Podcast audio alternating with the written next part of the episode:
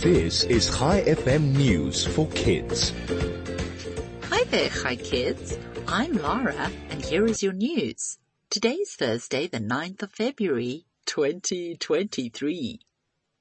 Countries from all over the world are helping survivors from the Turkey northern Syrian earthquake that happened on Monday. People are sending food, medicine, and shelter supplies. It is very hard for rescue workers as the weather in the area is freezing. Turkey's president, Recep Tayyip Erdogan, has announced a three-month state of emergency in the areas worst affected by the earthquake. The president said the state of emergency is to make sure rescue work can be carried out quickly. Meanwhile, Pupils in Japan are complaining that their backpacks for school are too heavy. In a study, more than 90% of children aged 6 to 12 said their backpacks were heavy. In Japan, kids use a bag called randoseru.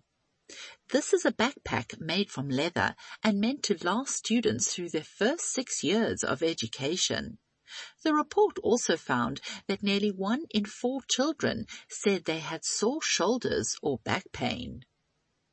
And finally, scientists from the Max Planck Institute in Germany did research on monk parakeets and results show that the birds have unique voices. These unique voices help the birds identify their friends and their enemies researchers recorded 5,599 calls from 229 monk parakeets living in the wild for over two years in Barcelona, Spain. Before we end off today, I have a joke for you. Why did the boy throw butter out the window? So he could see a butterfly.